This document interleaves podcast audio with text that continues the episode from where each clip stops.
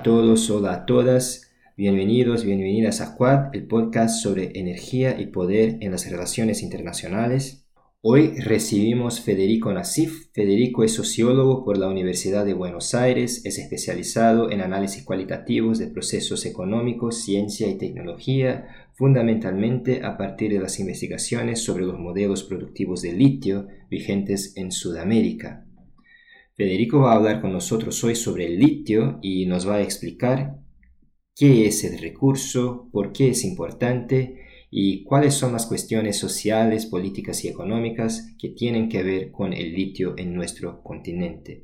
Federico, muchísimas gracias por participar de nuestro podcast y bueno, ya empezamos con una pregunta. ¿Cuál es la importancia del litio en el mundo? ¿Por qué se habla tanto del litio hoy? ¿Por qué es un recurso tan valioso, tan importante? Bueno, ¿qué tal? Muchas gracias. Eh, la importancia actual que tiene el litio como recurso estratégico o como recurso crítico, dependiendo qué país lo defina de esa manera, este, está básicamente asociada a la producción de baterías eh, de litio, de acumuladores electroquímicos, este, que a, su vez es un insumo tecnológico fundamental para toda la electrónica portátil, este, cada vez más para los vehículos eléctricos que están empezando a avanzar en, el parque automotor, eh, y también para la acumulación de energías renovables para resolver el problema de la intermitencia en las energías renovables. Esto de que, de que cuando no hay sol no, no se produce energía, y poder, eh, digamos, acumular el sobrante y, eh, y, establecer redes llamadas inteligentes. ¿no? Eh, así que esas baterías de litio, ese, ese, tipo de baterías llamadas de ion litio, hoy por hoy emergen como una clave para, para, estas nuevas tecnologías de transición energética. Ya están totalmente dominantes en, en la electrónica portátil, computadoras, teléfonos y todo lo que conocemos, y emerge como la clave para, para esta transición.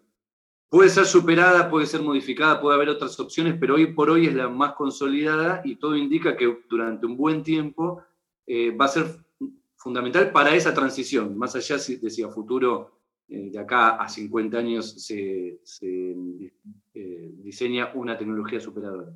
Hoy por hoy, baterías de ion litio son las, dominantes. Lo interesante en el tema del litio, particularmente como recurso, como metal, o, alcalino, este, es que ya había emergido como recurso estratégico previamente a, este, a esta nueva carrera de desarrollo tecnológico por la, la transición energética. Y había surgido como recurso estratégico o crítico en otro contexto que fue el de eh, la Segunda Guerra Mundial y después la Guerra Fría, eh, como eh, elemento, como recurso natural crítico también para el desarrollo de la eh, tecnología nuclear, de la fusión nuclear. Esto es importante eh, mencionarlo porque los recursos que hoy están en explotación, los principales proyectos extractivos, sobre todo los de Sudamérica, en realidad se desarrollaron en, eh, originalmente en, aquel contexto, bajo aquel, por lo menos la exploración, la, de, haber detectado estas grandes reservas de Sudamérica. Eh, el, litio es un recurso estratégico eh, fundamental para, eh, como combustible nuclear para el desarrollo del titrio, que es con lo que se produce la fusión nuclear. Y la fusión nuclear fue el tipo de fusión que se utilizó para el desarrollo de la bomba termonuclear, la bomba nuclear que se desarrolló durante la Guerra Fría. no, no es lo mismo que, el otro tipo de, de, este, de fenómeno nuclear, no, no, no, no, no, me sale la terminología, que es la fisión nuclear, ¿no? La fisión nuclear es la que ya conocemos, que es la que se produce energía eh, hoy por hoy eh, en centrales térmicas, o sea, de manera controlada, se usó para las primeras bombas nucleares. esa es la, la, energía nuclear convencional. Después se desarrolló la fusión nuclear que se utilizó solamente para el desarrollo de bombas, para uso bélico, Hoy todavía es, una investigación de vanguardia el poder desarrollar la fusión nuclear para obtención de energía limpia, que, se presume que eso resolvería gran parte de los problemas de la energía a nivel global. Todavía están en, investigación. El litio es importante para eso también.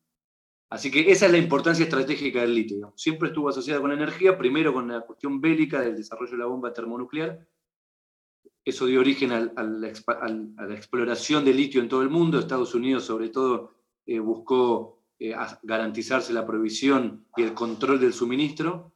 Este, y después, a partir del año 73, a partir de la crisis del petróleo y las, primeras iniciativas de transición energética, ahí recién empieza a hablarse del litio como recurso para eh, la acumulación electroquímica. Y Federico, hay regiones en el mundo donde hay más exploración, por ejemplo en Australia, con una industria de minería de litio muy desarrollada, pero acá en Sudamérica también. La tenemos en nuestro continente, especialmente en Bolivia y en Chile, pero también en Argentina. Hay problemas, sin embargo, con las operaciones de extracción, así que me gustaría que hablaras un poquito del litio en Sudamérica, dónde está ubicado, cómo uno puede concebir el recurso en nuestro continente como un activo. Bueno, en primer lugar, eh, es necesario volver a esta dimensión histórica que les mencionaba antes, porque no se puede entender la relación de Sudamérica con el litio sin esa dimensión histórica. Y el tipo de fuente. Eso es algo que en la pregunta anterior no aclaré, que lo mencionaste vos con el tema de Australia y también tiene que ver con la historia de Sudamérica. Hay dos tipos de fuente fundamentalmente del litio. Una es la minería convencional de roca. Hay distintos tipos que es spodumeno, petalita. Son eh, vetas de, minería eh, en roca, de la, que, de la cual se produce a partir de, ese material, con tratamiento por supuesto en la industria química, se pueden producir el carbonato de litio, eh, que es el, insumo hoy, el carbonato, el hidróxido de litio son los principales insumos de, digamos, de commodity que se venden en todo el mundo. A partir de ahí se, se elaboran un montón de otros compuestos, las sales catódicas que son los componentes de las baterías, y, después con eso se ensamblan las baterías. Este, entonces tenemos dos tipos de fuentes. La tradicional, la más antigua, era la de minería convencional, que es la que hoy está en Australia, es la principal fuente de, Australia, es la que había en Estados Unidos, es la que había, este, es la que hay en una parte de China, minería convencional. O sea, se extrae la roca, se la muele y de ahí se extraen los elementos que se buscan hay algo que hay que mencionar ahí. En aquel momento, estamos hablando de los años 30, eh, digamos, posterior a la Primera Guerra Mundial, eh, y, después también se empiezan a desarrollar durante la Segunda Guerra Mundial. En aquel momento, incluso desde Alemania, Alemania fue un, gran desarrollador de los insumos y de, la, utilización tecnológica del litio. Este, el litio se explotaba en minería y provenía principalmente de, África, pero también de yacimientos de Argentina y de Brasil. Yacimientos de eh, roca, de minería convencional. Había en el norte argentino, en, en parte de Brasil. Incluso en los números de importación en Estados Unidos figuran esas fuentes como, no eran las principales fuentes para ello, pero eran, eran, insumos, de alguna manera importantes. Cuando avanza después el desarrollo del litio para la bomba termonuclear y empiezan a, ver la necesidad de desarrollar nuevas eh, reservas, de, buscar nuevas reservas para garantizar el, insumo, se descubre que en los salares, debajo de los salares que fluye salmuera líquida, hay también litio. Eso se descubre en Estados Unidos, en los salares en, en, en Lakes, a partir de ahí también empiezan a explorar en todo el mundo y detectan que en, Sudamérica, Argentina, Bolivia y Chile, en los grandes salares de la puna, también son muy ricos en litio. Lo interesante es que ese fue el origen de, los proyectos actuales. Estados Unidos diseña con su Servicio Geológico Nacional una estrategia de relocalización de la producción que tenían en Estados Unidos para conservar su propia producción relocalizarla hacia, hacia Sudamérica, bajar costos de producción, porque la producción de salares es, eh, permite mucho, eh, reducir mucho los, costos de producción, ofrece costos de producción muy bajos comparados con la minería de roca, este, y empiezan ahí a explorar, primero en Chile, en Bolivia y en Argentina, en contexto de, en los años 70 ya esto, en contexto de dictadura militar. Esto es importante mencionarlo porque eh, digamos, a veces aparece o se presenta como si los, proyectos mineros de este tipo se desarrollaran por libre ley de oferta y demanda. Crece la demanda del recurso, se desarrollan proyectos. Eh, y como si de eso dependiera también el sistema de precios y demás. En realidad, fueron proyectos que se desarrollaron con un plan nacional diseñado por el Estado norteamericano relacionado con el proyecto Manhattan inicialmente, que era el, desarrollo de la bomba termonuclear, y después con el proyecto de transición energética que desde el año 73 Estados Unidos impulsa. Eh, y en función de esa política estatal, eh, diseñaron un sistema de exploración en todo el, todo el mundo y eh, detectaron los, la, importancia de los salares en Sudamérica. Llegan a Chile, desarrollan el primer proyecto en Chile, que estaba en el gobierno de la dictadura de, Pinochet, lo intentan en Bolivia y lo intentan en Argentina. ¿Qué pasó en Bolivia y en Argentina en aquellos años? Las dictaduras caen antes que la de Pinochet, más o menos en, los años, en el año 80, 80, al principio de los años 80, tanto en Argentina como en Bolivia, por distintas razones que no vienen al caso, que también tienen que ver con geopolítica, pero caen esos gobiernos militares y quedan suspensos los proyectos de licitación y de concesión de los salarios. Quedan suspensos. Recién se van a confirmar en los años 90, por supuesto. En Bolivia, que era el principal eh, proyecto para, para, la empresa norteamericana después de la de Chile, ¿no? En Bolivia eh, lo intentan, la empresa FMC Lithium Corporation intenta radicarse en Bolivia, no puede hacerlo por, por una serie de manifestaciones públicas de todo tipo, de todo tipo, desde la universidad, sindicatos, eh, organizaciones campesinas, eh, organizaciones cívicas de la zona, muchas manifestaciones, intentos de, revisión del contrato, de fiscalización y demás, se terminan yendo a la Argentina donde eso no pasaba, por otra serie de razones que después si quieren lo detallamos, pero en Argentina había un sistema ya eh, diseñado de, ley minera muy favorable a, este tipo de, negocios. Y claro, como en Argentina la historia minera nunca había sido relevante para su historia nacional, no fue algo que la opinión pública hubiera observado puntualmente. Entonces pasó. Y acá se instaló desde el año 97. Entonces tenemos Chile, con, los proyectos iniciados durante la época de Pinochet. En el 84 fue en el, primer proyecto. Y en el año 96-97 se inaugura el segundo proyecto de Chile y el primer proyecto de Argentina. Así se conforma el, llamado hoy Triángulo del Litio. Esos son eh, originalmente los proyectos. Notable, para prestar atención, en Brasil sigue produciendo litio en baja escala con, con una empresa minera de origen estatal, es, un proyecto estatal. En, Brasil el litio también creo eh, es, considerado como un recurso nacional estratégico, o por lo menos que no, con, control estatal, digamos. Eh, en Chile, hoy por hoy es un recurso estratégico, es decir, que no se puede concesionar, lo que hay son contratos de explotación que tiene el Estado con estas dos empresas transnacionales. En Bolivia emergió un proyecto en el año 2008 100% estatal, este, eh, con el gobierno de Evo Morales, y en Argentina todavía rige la normativa de los años 90, donde el litio es considerado un recurso más minero que se puede concesionar a cualquier privado. Ese sería el esquema sudamericano hoy del litio. Perfecto. Hay dinámicas globales, pero también regionales de la geopolítica del litio. En Latinoamérica tenemos una relación muy compleja con la minería, es muy triste y muy traumática. El impacto que sufrieron los pueblos de la región sigue en la memoria colectiva. Eso puede influenciar esa memoria, la aceptación del litio como recurso a ser explorado por las comunidades. Sí, sí, sin duda, sin duda. Ahí hay dos, hay dos cuestiones para marcar. Este, porque la, historia que vos mencionás de eh, cuestionamiento al sector extractivo minero en América Latina, tan, tan traumático como decís, tiene un doble aspecto. Por un lado, tradicionalmente era un cuestionamiento eh, más relacionado con la dimensión económica.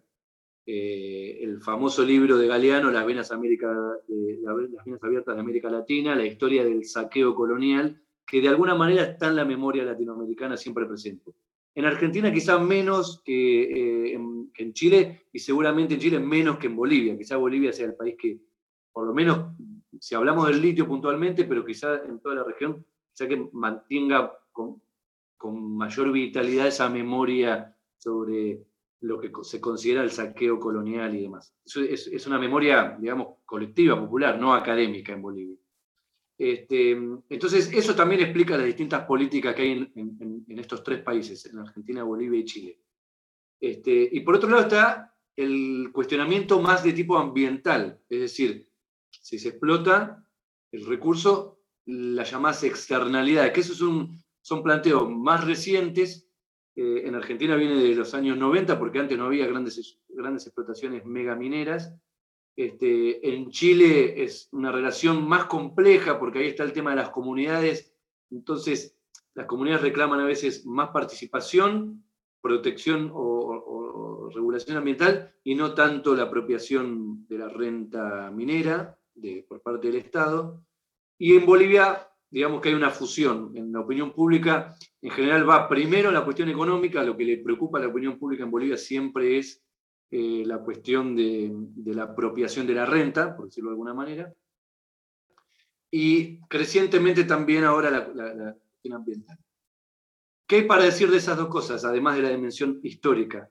Eh, hay que aclarar también, eh, digamos, esto que ya les mencioné sobre el tipo de fuente. A diferencia de Australia, también a diferencia de Brasil, no conozco en Brasil si hubo conflictos ambientales con la explotación de litio, pero bueno, es de baja escala de cualquier manera. No estamos hablando de mega yacimientos. Sí en Australia. A diferencia de la minería de roca, la minería eh, convencional, que es la que se practica en Australia, la minería de litio eh, en salmueras, que es este líquido que fluye debajo de los salares andinos, este, es una, es una técnica extractiva de mucho menor impacto ambiental. Esto no significa que no tenga impacto ambiental, pero no trasciende la frontera de la mega minería metalífera a cielo abierto por una serie de, cuestiones concretas. Es, decir, sin ser especialista en, la temática extractiva, en la tecnología extractiva, de las técnicas extractivas, hay datos que son eh, ineludibles. No se, no se utilizan explosivos, no deja diques de cola, la minería de, litio de salmuera, ¿no? Eh, y no usan cianuro, que son en general lo que más preocupa a la población, eh, a las comunidades locales. Siempre se habla mucho del cianuro, pero yo siempre insisto en el tema de los explosivos. La megaminería a cielo abierto hace un, movimiento de tierras y explosivos diarios que es como vivir en, la Segunda Guerra Mundial, más o menos. Son toneladas de explosivos diarios. Y además el polvo que eso genera, el ruido, cómo afectan a la, naturaleza y demás, al ecosistema. Esto no hay en, la minería de salares. Lo que hay en la minería de salares es, es más bien una industria química extractiva, eh, con perforaciones que por supuesto hay que regular y controlar, de extracción de líquidos, se producen, hoy la técnica dominante, se están desarrollando nuevas, pero hoy la técnica dominante en todo el mundo son grandes piscinas eh, que se llenan de, de líquido gigantes del tamaño de estadios de fútbol, son, miden muchas hectáreas, este, que se pueden ver con fotos satelital desde Google Earth, este, que se someten a la radiación solar para, evaporar y cristalizar el recurso que se necesita. Se van eh, pasando de una piscina a otra eh, en función de lo que tiene que decantar, y de ahí eso termina en una salmuera hiperconcentrada que va a, un laboratorio, a una, industria química, digamos, donde sí utiliza agua dulce, se utiliza agua eh, en, ese, en esa parte de industria química para producir, volver a limpiar y producir el producto final que es un polvo, que se envasa en una bolsa. El carbonato de litio en general también se puede producir hidróxido de litio, cloruro de litio, depende la, la unidad de negocio de cada empresa, pero en general se habla de carbonato de litio. Entonces, ahí está la preocupación de, las comunidades, en, el consumo de agua dulce, este, y por supuesto en la regulación que haya de la explotación, y eh, no hay que negarlo, también la preocupación es si les dejan algo de dinero a cambio, digamos, a las, comunidades locales. Ahí lo que hay que mencionar son tres cosas, eh, o por lo menos algunos aspectos en relación a esta preocupación. Em, en cuanto a la renta, ahí tenemos tres modelos totalmente distintos. La, preocupación económica propiamente dicha, tenemos modelos totalmente distintos. En Bolivia lo que rige es una empresa estatal, todavía no alcanzó su producción máxima, recién está en producción piloto, pero la apropiación de la renta queda íntegramente en el Estado Nacional. Hablando de la explotación primaria. Quiero resaltar esto porque van a encontrar muchas versiones polémicas eh, en Bolivia, como todo proyecto alternativo que, va en contra de lo que indica el, digamos, los imperativos de desarrollo dominantes eh, o, lo que espera el mercado mundial, el proyecto de Bolivia al ir en contra, por supuesto, genera mucha polémica. Eh, y es lo que ocurre en Bolivia. Van a encontrar artículos, menciones que dicen que en Bolivia han hecho un acuerdo con Alemania, justamente, este, para la producción de litio o con empresas transnacionales o con China. En realidad siempre, en general, sobre todo el sector de la prensa, confunden algo que es muy importante remarcar y aclarar.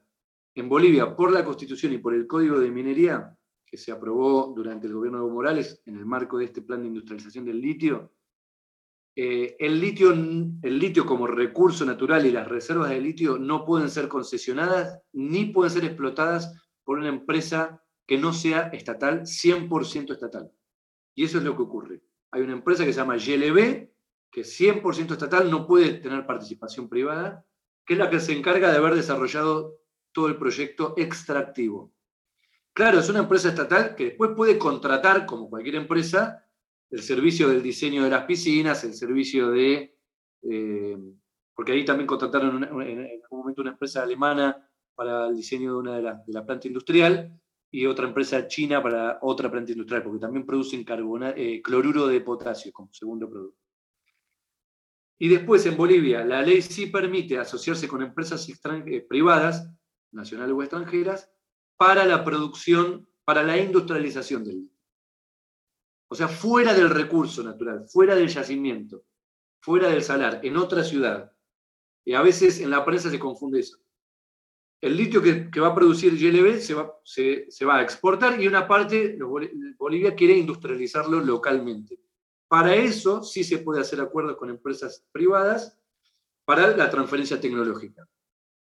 ¿Sí? Entonces, tienen en La Palca, que es en Potosí, un gran centro de investigación y desarrollo, la empresa GLB, único en la región, no, no, hay, no hay uno de esos ni en Bolivia ni en Chile, eh, donde integran laboratorios para eh, analizar tanto muestras de salmuera como nuevas técnicas extractivas, purificación, nuevos productos, eh, sales catódicas, que son los, los, que ingresan después a las celdas, celdas y baterías. Llegan hasta las baterías en esa planta piloto. Hacen pilotajes de todo tipo, súper equipados, con equipamiento moderno. Busquen en internet, hay, hay fotos. Yo he viajado más de una vez, con la gente que uno viaja, realmente hasta que uno no llega ahí, le cuesta creer que en Bolivia, en Potosí, haya ese desarrollo de dominio técnico eh, eh, tan importante, eh, ahí además con, con tantas profesionales capacitados, mayoría más interesante, muy interesante que muchas mujeres, hay químicas, ingenieras químicas, trabajando ahí en La Palca. Este, y bueno, y ese es el proyecto y la política nacional que tienen en Bolivia. A partir de ahí lo que queda en carpeta es eh, instalar una fábrica de, de, baterías de litio eh, o de hidróxido de litio, otros componentes ahí en Bolivia, con acuerdos con empresas. Es lo que habían hecho en un acuerdo con una empresa alemana, eh, ASI Systems. Fue uno de los, de los motivaciones o, o elementos que atravesaron el golpe de Estado a fines del año 2019 eh, pasado un año y en la actualidad se recuperó el sistema democrático eh, o, la normalidad democrática, se unió el nuevo gobierno, que están intentando nuevamente este, recuperar ese contrato porque lo consideraban muy importante para este proceso de transferencia tecnológica. Contrato que era para crear una empresa joint venture, una mixta, para la producción de hidróxido de litio y baterías de litio, distintos compuestos de industrialización del litio, este, en el que Bolivia se quedaba con el 51% de las acciones. Muy importante. Y además de la dirección de la empresa y una serie de requisitos de transferencia tecnológica. Muy complejo, por supuesto. Es el caso más avanzado de una política nacional.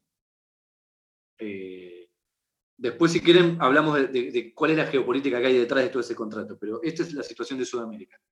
Después tenemos Chile. Este, cualquier cosa me frenas si estoy muy yendo muy rápido. No, no, sé que está bárbaro, está bárbaro. las informaciones para mí son, son, muy interesantes, así que seguí. Después tenemos Chile, Fíjense que además las diferencias tienen que ver con esta memoria histórica que vos mencionabas. ¿no? Para Bolivia fue instalarlo, este proyecto en Potosí, que es la cuna del saqueo colonial. Hablaban del litio como la plata del Potosí, que no se la roben. El proyecto originalmente en Bolivia fue promovido por las organizaciones campesinas de Potosí, por la Federación, se llama FRUTCA, Federación Regional de Trabajadores Únicos de, Potosí. O sea, fue un proyecto realmente surgido de, reclamos desde abajo que asumió el, el, gobierno de Evo Morales, puesto con un montón de dificultades porque es el camino más difícil a seguir, en un país que además no tenía tradición de haber industrializado nunca sus recursos naturales. Su mayor desafío en el pasado como productor de estaño, que era Bolivia tradicionalmente, había sido refinar el estaño, digamos. Nunca había llegado a, utilizarlo tecnológicamente. Y ahora se están proponiendo eso. Eh, entonces es muy interesante el, proyecto de desarrollo autónomo basado en la soberanía sobre los recursos naturales y con cierto pragmatismo a la hora de, eh, de obtener transferencia tecnológica, que siempre es lo más difícil en la región. Eh, para terminar con el caso de Bolivia, cabe destacar que un acuerdo de inversión como el que habían logrado con esta empresa alemana, con el Estado alemán de garante, porque no era, un, no era un, memorándum de entendimiento, era un acuerdo de inversión productiva que rondaba los mil millones de dólares con transferencia tecnológica y con el Estado de Alemania como garante del acuerdo interesada por el suministro. Bueno, un acuerdo de ese tipo no hay antecedentes en la región. ¿Por qué lo quiero remarcar? Porque estamos hablando de un gobierno caracterizado como populista, que recibe un acuerdo de inversión productiva con transferencia tecnológica. ¿Por qué lo, hacen con Bolivia y no con Chile o con Argentina, donde hay proyectos presuntamente pro mercado, pro empresa? Bueno, hay contradicciones del sistema que son para notar, ¿no? Eh, pero que son muy interesantes las inversiones que ha recibido la región en general en todo este periodo, en los últimos años, han, sido siempre o para recursos de explotación de recursos naturales o simplemente para especulación financiera. Eh, nunca un, compromiso de inversión de, de, estas características. mucho menos en litio, mucho menos en litio. El, en Chile, el modelo es como les mencionaba, recurso estratégico, el Estado no lo puede concesionar, está afuera el litio del, régimen de concesiones mineras, eso sería similar a Bolivia, pero claro, el Estado no decidió hacer con eso eh, una empresa estatal, sino que lo que decidió, a través de una, de una institución pública que es la CORFO, la, Corporación Regional de Fomento, eh, decidió establecer contratos de explotación con empresas eh, privadas. Es más complejo. Primero lo hicieron con una empresa norteamericana, que es la que les mencioné, que eh, se llamaba la, ahora es Albemarle, después se llamó Rockwood, que era de origen alemán, y originalmente era la Food, la Food Mineral Company. Eso lo hacen durante la época de Pinochet. Después surge otro proyecto, extractivo también, eh, que estaba a cargo, tenía un porcentaje mucho mayor de, la empresa, de una empresa estatal que era la SQM, se había quedado, eh, le correspondía un porcentaje importante, la SQM fue privatizada. En realidad lo estoy, ordenando mal, la SQM fue previamente privatizada. Ese es el, el, orden cronológico. Lo que quiero decir es que era un origen, era un proyecto originalmente público que termina privatizándose privatizando, es un escándalo de corrupción en Chile. Termina privatizando en manos de esta SQM, que era la Sociedad Química Minera de Chile, la SOQUIMICH, SQM, era una empresa estatal, 100% estatal, que en la época de Pinochet, el gerente que regenteaba esa empresa, el gerente de esa empresa, era nada más ni nada menos que el yerno de Pinochet, Ponce Lerou. Ponce Lerou. Ese yerno de Pinochet, como gerente empieza un proceso de privatización de la empresa. ¿Y quién pasó a ser dueño de la empresa privatizada? El mismo Poncelero, que es hoy uno de los hombres más ricos de Chile, protagoniza los mayores escándalos de corrupción en Chile, que no es un país que protagonice muchos escándalos de corrupción. Eh, bueno, Ponce es eh, un emblema de la corrupción pública en Chile porque ha financiado ilegalmente las campañas políticas de casi todos los partidos políticos, excepto de los de la izquierda, casi todos. eh, excepto creo que el Partido Comunista y, el Frente Amplio, todos. Eh, y por supuesto sigue ahí em, dominando la producción de la SQM, que hoy por hoy es la, mayor productora de litio del mundo. Este, sin embargo, son contratos de explotación a partir de incluso de esos escándalos y de, los conflictos de la sociedad chilena, pensando en esta cuestión de la renta pública, de cuánto nos roban las empresas extractivas en Chile y el saqueo, vuelvo al, hilo argumental, ¿no? Eh, la preocupación por la cuestión económica principalmente, esto produjo efectos en Chile y como justamente es un recurso estratégico y el Estado todavía eh, mantiene el dominio sobre ese recurso, simplemente lo que hizo la política fue modificar esos contratos, someterlos a un debate público muy importante, un debate parlamentario, modificaron los contratos con oposición de las empresas que decían que, que se iban a ir, que no iban a invertir más en Chile, etcétera, etcétera, etcétera. Obviamente se quedaron y los contratos nuevos aumentaron las regalías, aumentaron los impuestos, aumentaron lo que tienen que eh, financiar para investigación y desarrollo, para destinar una porción importante del litio eh, que se produce en Chile para industrializarlo localmente este, y aumentar los, controles públicos sobre la contaminación y demás. Eso se cambió en los contratos, firmaron las dos empresas eh, pacíficamente los contratos y ahí están la, la, nueva, digamos, gobernanza del litio, como se llama en Chile.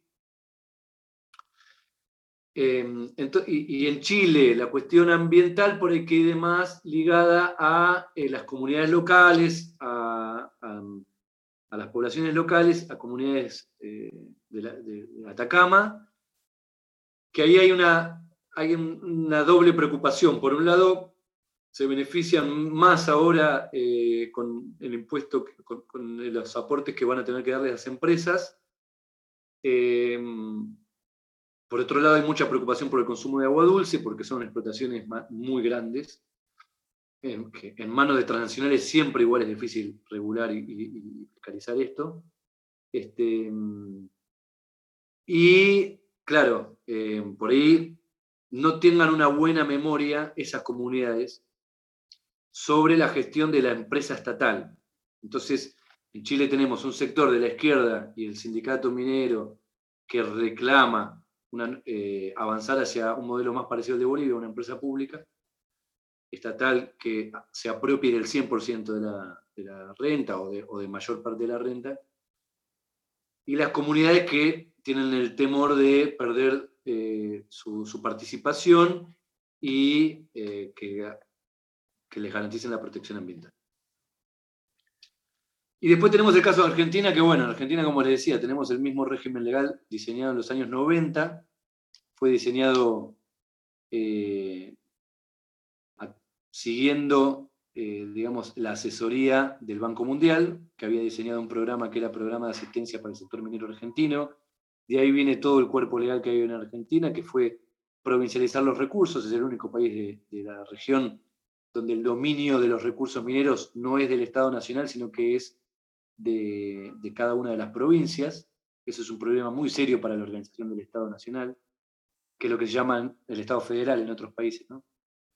Este, y bueno, una normativa excesivamente laxa donde lo único que enumera son los beneficios de, los concesionarios.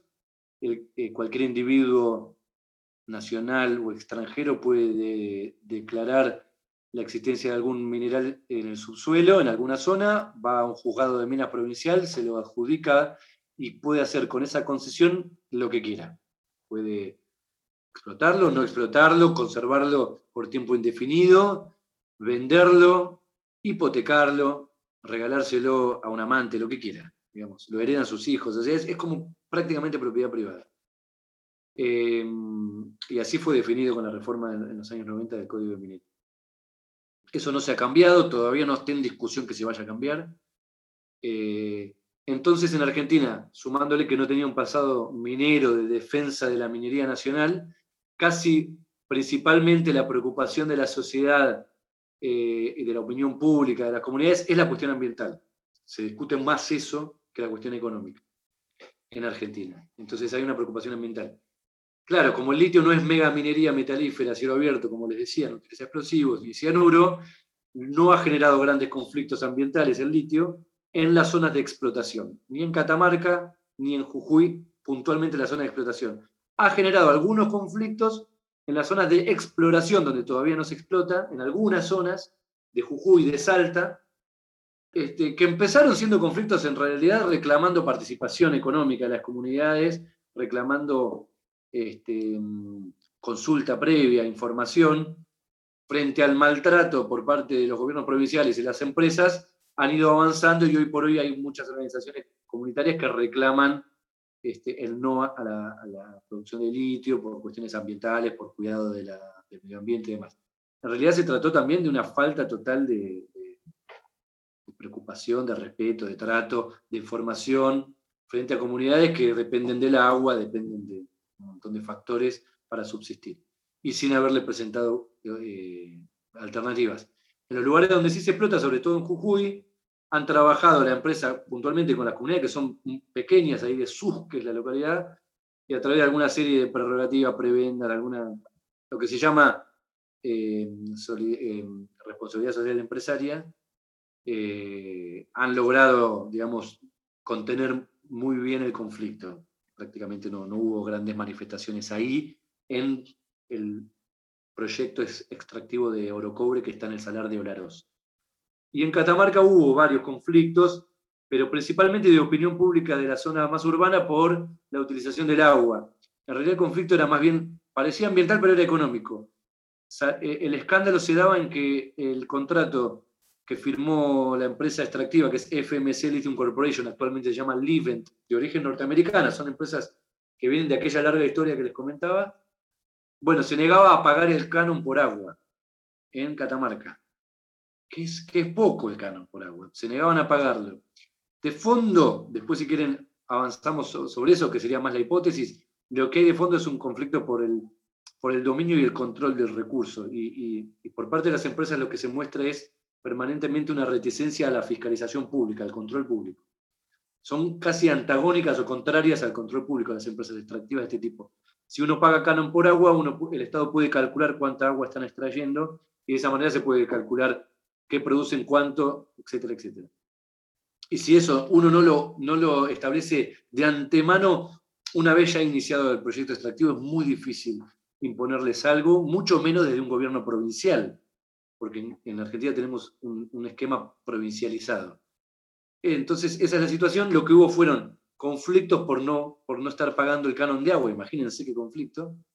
Eh, lo resolvieron de una manera también oscura, que fue crear un fideicomiso donde la empresa extractiva pondría algún dinero ahí para que se hicieran obras hídricas. Bueno, siempre en contra de la fiscalización, ¿no? que para eso también se usan los, fideicomisos. O sea, es dinero que no, no pasa por el, por el Parlamento, ¿no? es dinero que no pasa por, por la luz pública. Eh, así que bueno, creo que eso sería un resumen de, de estas preocupaciones de las poblaciones económicas y ambientales en los tres países. Hay una conexión entre la geopolítica del litio en Sudamérica y la demanda global. En Europa, por ejemplo, se desarrolla en muchos países la famosa transición energética. En este proceso de descarbonización hay gran necesidad de baterías de litio, hoy en día especialmente para los autos eléctricos. A mí me parece interesante el discurso político en Europa de que tenemos que lograr la transición energética, pero la estrategia me parece muy regionalizada. Las ciudades europeas, por lo tanto, suelen estar más listas en su infraestructura para que este cambio siga ocurriendo. La minería en Sudamérica, sin embargo, sea en salmuera o en roca, tiene siempre un impacto ambiental local y regional, y ese impacto es normalmente negativo. Federico, ¿cómo ves la relación entre un ambiente más ecológico y saludable se desarrollando en Europa y el quizás inevitable impacto socioambiental de la minería de los recursos en otros lugares lejos de los centros de la transición energética? Bueno, pavada de pregunta, como decimos acá en Argentina. Bien, vamos, vamos, vamos a encarar esa, esa, pregunta, muy compleja, por supuesto, pero vamos a encarar el desafío. A ver si, si no dejo nada por fuera. Porque hay muchas cosas en juego ahí. Por un lado, aclarar que el tema de la minería en salmueras permite reducir costos de producción económicos y también costos ambientales, ¿no? por decirlo eh, simplificadamente. Por esto de que eh, de, no utilizar explosivos y cianuro y demás.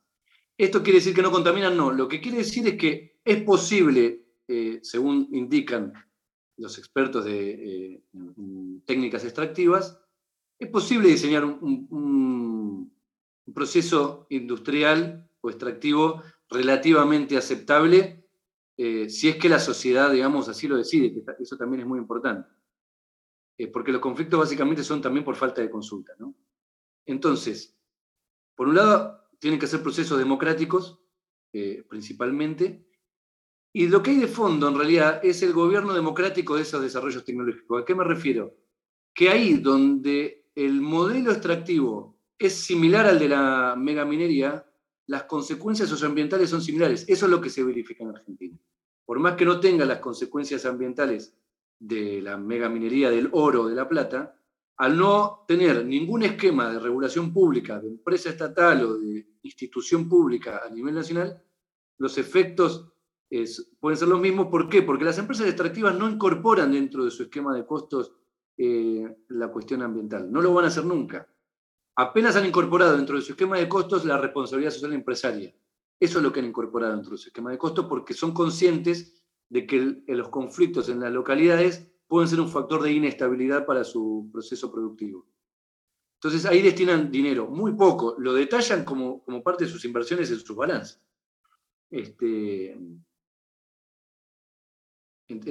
entonces, también la contracara de eso es que a las empresas les interesa mantener el conflicto, los conflictos ambientales, en la zona regional que esos conflictos nunca se vuelvan nacionales, porque en cuanto se vuelvan nacionales, la sociedad empieza a analizar cuál es el marco regulatorio y a exigir contrapartes. Eso es lo que pasó en Chile.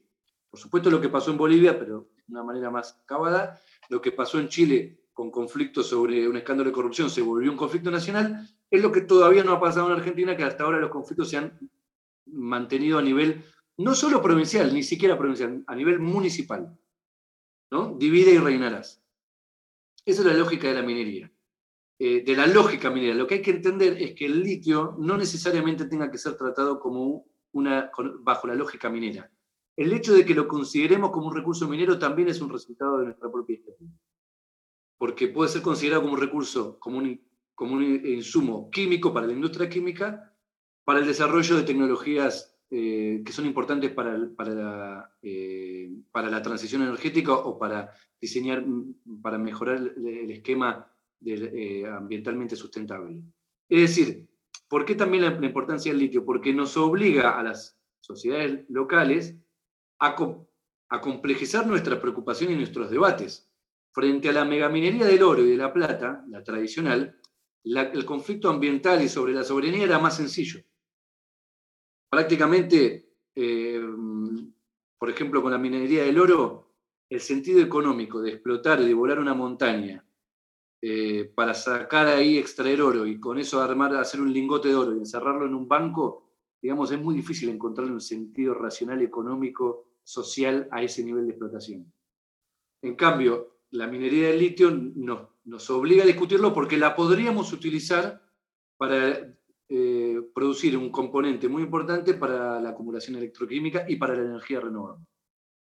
Así que el discurso ambiental de por sí se siente interpelado por el litio. ¿Extraemos litio o no extraemos litio? ¿No? Eso por un lado. Este, y ahí, ahora sí quiero pasar a la parte de la geopolítica.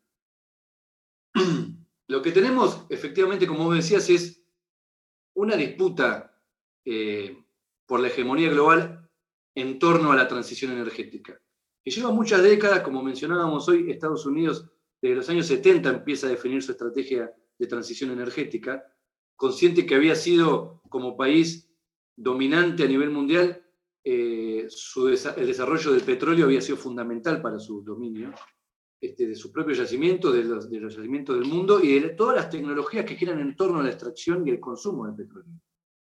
Eh, entonces, en un, avisorando la posibilidad de que surja un nuevo régimen energético a nivel mundial, nuevamente lo que se verifica es que las potencias en disputa hegemónica, en este caso hoy por hoy va a ser Estados Unidos y China, eh, ven las tecnologías necesarias para llevar adelante esa transición un eje principal en, el enfrentamiento. Esto creo que es clave para comprender eh, qué es lo que se juega a nivel mundial. Es decir, hay que dar por hecho que el proceso de transición energética ya está en marcha en el mundo, son procesos que se han dado en la historia de la humanidad cíclicamente o eh, cada cierta cantidad de tiempo, ¿no? hemos pasado del carbón al petróleo, este, paralelamente se ha dado la revolución de la electricidad también en aquellos años, eh, al principio del siglo XX, que ahora también se va a verificar esa doble revolución tecnológica, transición hacia nuevas fuentes de energía, eh, de energías renovables, y al mismo tiempo una, nueva eh, expansión del consumo de energía en su modalidad eléctrica. Eso es lo que estamos viviendo. el hecho es cómo se lleva adelante, qué sujeto, qué, país, qué, sectores sociales lideran o, llevan adelante esa, transición. Lo que tenemos hoy a nivel global, eh, tenemos a Estados Unidos y a China como grandes potencias en, conflicto, que a partir, yo creo que desde el año 2015, 2018, este, habría que poner creo que 2018 más claramente, es el momento en que ese enfrentamiento empieza a ser cada vez más visible entre Estados Unidos y China. Este, y hay algo para, que quisiera mencionar. Cuando uno ve, por ejemplo, la, producción de litio como, como ejemplo pequeño de esta gran disputa geopolítica, lo que se ve es una tendencia a que las potencias eh, que pelean por la hegemonía tienden a controlar el suministro de ese recurso. Eso también había pasado con el litio durante la Guerra Fría. Las dos potencias que controlaban la producción y la comercialización del litio, porque también es eso, no es la producción solamente para su propia industria, sino dominar el suministro para los demás países. En aquellos años era Estados Unidos y Rusia y la Unión Soviética. Producía litio, había, sido, había desarrollado eh, la bomba termonuclear antes y con más potencia que la propia de Estados Unidos, y consideraban el litio, por supuesto, como recurso principal. Había sido determinante para, para ese desarrollo. Hoy por hoy, las dos potencias que controlan toda la producción a nivel mundial son Estados Unidos y China.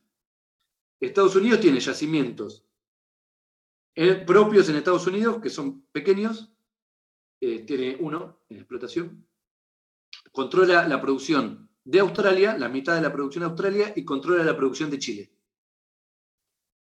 Y la producción de Argentina, la producción de, tradicional de Argentina, de Catamarca, es totalmente norteamericana. O sea, la producción de Sudamérica prácticamente la controla Estados Unidos.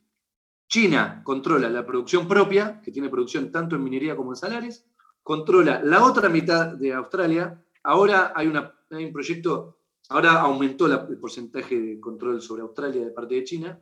Lo interesante es que hay una explotación que la comparte una empresa norteamericana con una empresa china. hay que ver esas contradicciones. Porque claro, para las empresas extractivas norteamericanas tampoco es que siguen una política estatal directamente. Allí donde haya negocios van e invierten también.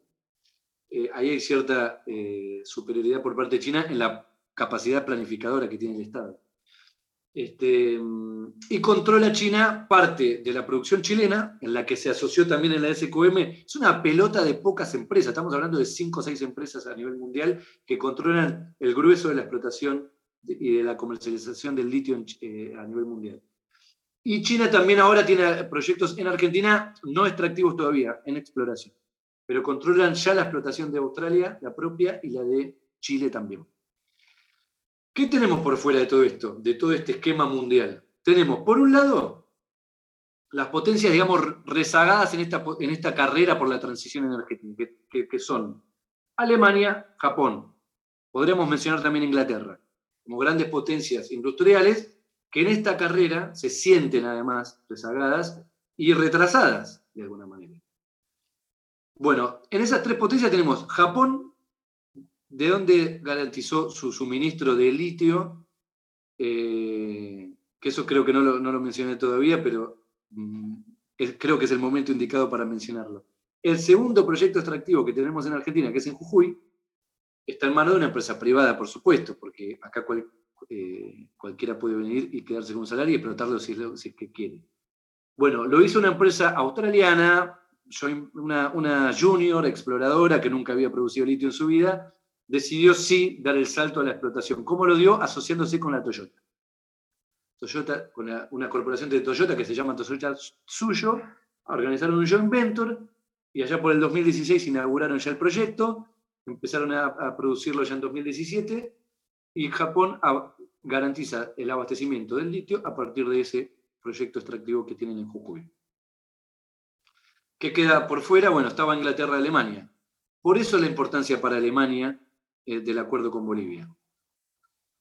Eh, era una manera de garantizarse el suministro, y acá viene lo interesante si uno lo piensa, no, desde el punto de vista de una empresa privada, sino desde el punto de vista de la política nacional de desarrollo desde, Alemania, que habría que poner el año 2015, yo pongo en general cuando fue el, encuentro por el cambio climático en París, en el año 2015 China anuncia que en su plan quinquenal eh, va, eh, a, va eh, prevé la producción de Ahora no recuerdo si eran, creo yo, que 5 millones de vehículos eléctricos llegar a esa producción. Ahora no, recuerdo, creo que eran más. Tendría que revisar los números.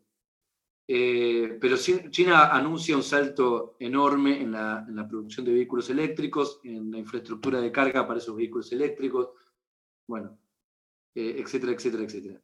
Recientemente hizo anuncios aún más osados de, convertirse en una economía de cero emisiones en el año 2050. Ahora no recuerdo bien los detalles, pero China anuncia con mucha firmeza en sus planes quinquenales ese avance hacia la transición energética. Con la problemática de que China cuando anuncia planes quinquenales de desarrollo tecnológico después los cumple, ¿no? porque pone todas sus empresas estatales al servicio de ese, plan. Eh, cosa que en los esquemas más neoliberales que dominaban en Occidente, todos los sistemas de fomento para el desarrollo de energías alternativas muchas veces caían en, saco roto, eh, porque las empresas gobernadas por maximizar ganancias de manera inmediata por la lógica financiera no estaban dispuestas a hacer inversiones de tan largo plazo, de tanto riesgo, etcétera, etcétera. Eh, en Alemania se vio mucho, la propia Alemania, habiendo sido pionera en, todo el desarrollo de la electroquímica, sin duda, eh, y por supuesto la automotriz muy fuerte, no lograban ni hasta ahora eh, controlar el desarrollo del insumo clave que es el tema de las baterías. Y con mucho temor, por otra parte, de depender con esos insumos tecnológicamente de China, que con mucha inteligencia ya abarcó toda la cadena. China produce desde el litio primario y todos los componentes que requiere la batería hasta el vehículo eléctrico. Absolutamente toda la cadena ya la desarrolló. Entonces hay un temor de dependencia tecnológica. Resalto todo esto porque nuevamente lo que vemos acá eh, es cualquier cosa menos leyes de, oferta y demanda y, lógicas de costos productivos.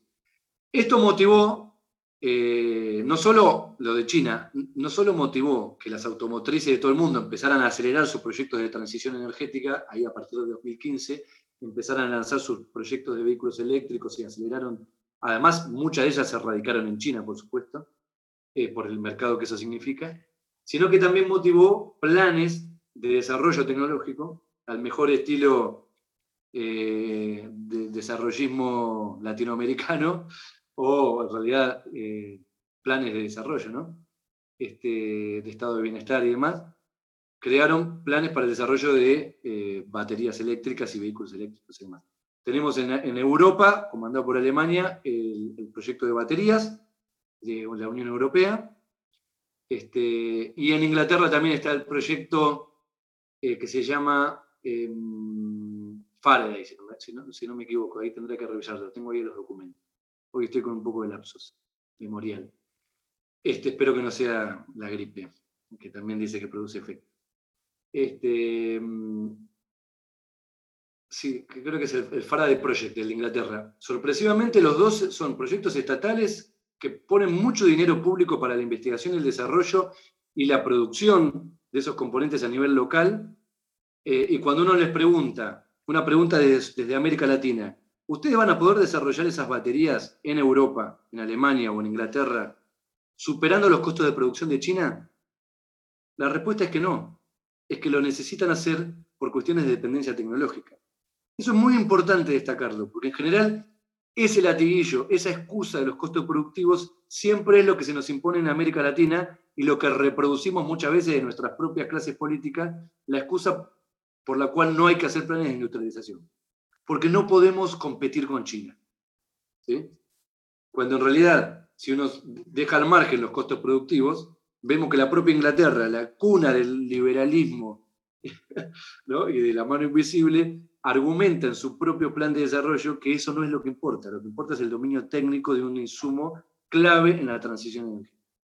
Porque de otra manera vamos a depender políticamente de un país del que no queremos depender.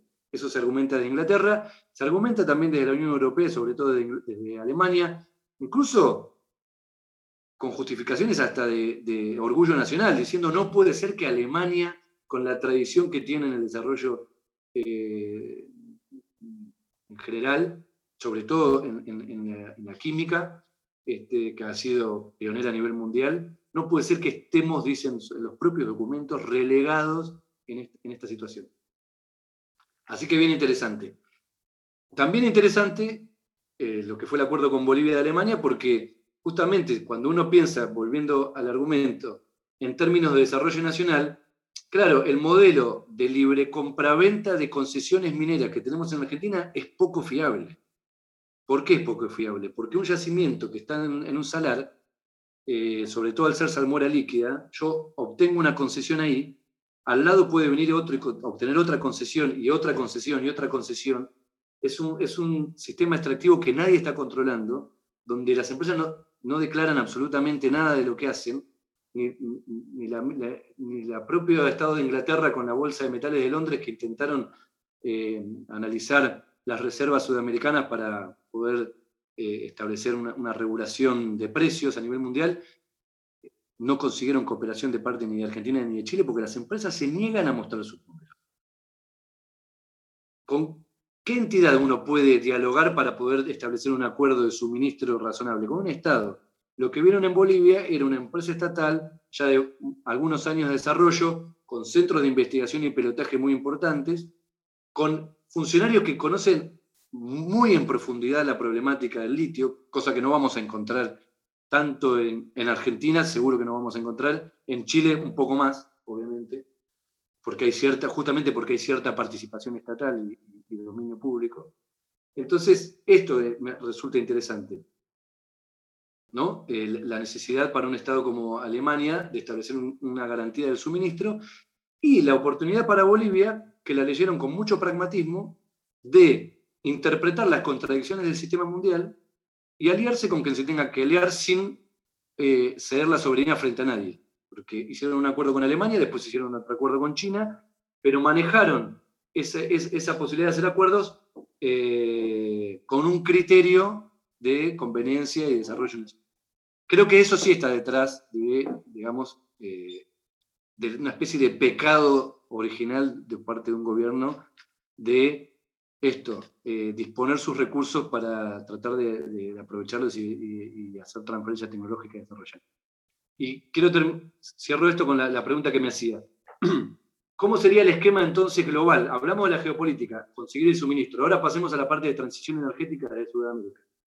Efectivamente, creo que vos lo sugeriste en tu pregunta, si uno analiza los documentos, tanto Unión Europea y, sobre todo el Banco Mundial, aún con un discurso obviamente progresista y a favor de la transición eh, ambientalmente sustentable, lo que uno ve en esos documentos es que el diseño nuevamente eh, de transición energética para los países del primer mundo supone eh, una vez más un sacrificio de América Latina. Y en este caso es aún peor quizás que en, otro momento porque ya esconde una especie de imperativo moral. Es decir, si América Latina no pone a disposición sus recursos naturales, va a haber una crisis ambiental. ya no es el desarrollo tecnológico, sino que es una crisis del, de casi del, ecosistema mundial. Y lo que se deduce de todos esos documentos es que la lógica de cooperación es la siguiente. América Latina debe ser inteligente para vender sus recursos naturales, administrar bien ese dinero que le entra por sus recursos naturales, eh, para, para, equilibrar sus finanzas, ¿no? el, esquema tradicional. y después poder beneficiarse como países de qué? De la tecnología que importaremos desde América Latina, que, que, que Europa o el primer mundo va a poder desarrollar gracias a nuestro, a, nuestro aporte. Si lo hacemos bien, nos vamos a poder beneficiar. Si no lo hacemos bien, no nos vamos a poder beneficiar. ¿De quién depende que nos podamos beneficiar? No del esquema de, un plan de desarrollo autónomo y de la soberanía sobre los recursos. Depende de la buena gestión de nuestros políticos. Difícil porque, como sabemos, América Latina, dicen los documentos, tiene una tradición de corrupción, de institucionalidad débil. Es un problema cultural de América Latina. Este, entonces, ellos igualmente están dispuestos a capacitarnos, a enseñarnos, a gobernar bien, a establecer esquemas de regalías transparentes. Es el cuento de siempre, en la minería lo vemos permanentemente. En el caso del litio en Catamarca, donde la provincia de Catamarca participa de la explotación en un 3%, tiene, un porcentaje de participación en un 3%, porque a la propia empresa le conviene que haya una asociación ahí este, a nivel provincial y muy minoritaria, ¿no? Es una muy pequeña participación y a nivel provincial, o sea que no, no, corre el riesgo de que nadie le imponga nada. Eh, al mismo tiempo, ¿para qué le sirve? Porque compromete a la clase política provincial a hacerse cargo de todas las promesas incumplidas. Cuando llegó la empresa extractiva de litio en Catamarca hace 20 años, ya van dos décadas, prometieron, por supuesto, el desarrollo, el bienestar para la población local, etcétera, etcétera. Pasados dos décadas, nada de eso sucedió. El pueblo Andalgalá, Antofagasta de la Sierra, al lado del Salar, no tiene ni camino para llegar. Se corta la luz, no hay gas. Eh, uno para llegar tiene que tomarse un bus que se llama el lechero que va una vez por semana. O sea, ese es el aislamiento en el que viven. Es una economía de enclave tipo siglo XIX. La empresa eh, norteamericana tiene una pista de aterrizaje propia. Eh, es, es, como una nave extraterrestre en el medio de, de, otro siglo. Este, claro, cuando la población verifica que todo el desarrollo prometido no se cumplió, ¿quién se hace responsable de eso? el delegado de la provincia que, había, que, se, que se nombró para la empresa, que periódicamente renuncia, todo el mundo lo critica, eh, la gobernadora sale a explicar que bueno, que las regalías en, Argentina pagan 3% de regalías, como, eh, de, lo que, de lo cual después se descuenta un porcentaje más, bueno, no quiero entrar en detalle, lo que pagan más o menos de regalías provinciales es el 2%, 2%, es todo lo que pagan. Eh, y tienen 30 años de estabilidad fiscal, que no se les puede tocar un impuesto eh, ni a nivel municipal, ni nacional, ni nada. Entonces ahí te, das cuenta que los políticos locales cumplen ese rol de chivo expiatorio, ¿no? se hacen cargo de la falta del desarrollo prometido. Eh, no sé si me fui medio por la rama, pero era la idea. No, seguro que no. Me, me impresionó en realidad las diferencias regionales eh, en Argentina y bueno, qué hacen las empresas y cuánto realmente ganan ¿no? las provincias con toda la exploración y las operaciones en su territorio. Eso para mí es algo muy nuevo y seguramente muy interesante. Federico, muchísimas gracias por la participación, gracias por la clase sobre litio en Sudamérica, sobre la situación de Argentina y las provincias de Argentina. Para mí muchas informaciones nuevas que me son muy interesantes. Esos son temas muy importantes para nosotros de Latinoamérica, pero no solamente de Latinoamérica, para que podamos pensar en una transición energética justa, realmente global, que no sea desigual. Y con estos tópicos hemos trabajado acá en el podcast con las entrevistadas y los entrevistados hace tiempo y es muy bueno que hoy tengamos la perspectiva de un experto argentino que trabaja con litio y que nos puede aclarar. Y gracias a todas y a todos que nos han escuchado, que han acompañado la entrevista con Federico. Acá en Quad hacemos a veces entrevistas en español, a veces en portugués. Y es siempre un gusto saber que tenemos gente que nos escucha en varios lugares del mundo y que tienen interés por cuestiones energéticas. Un gran saludo a todas y a todos hasta luego.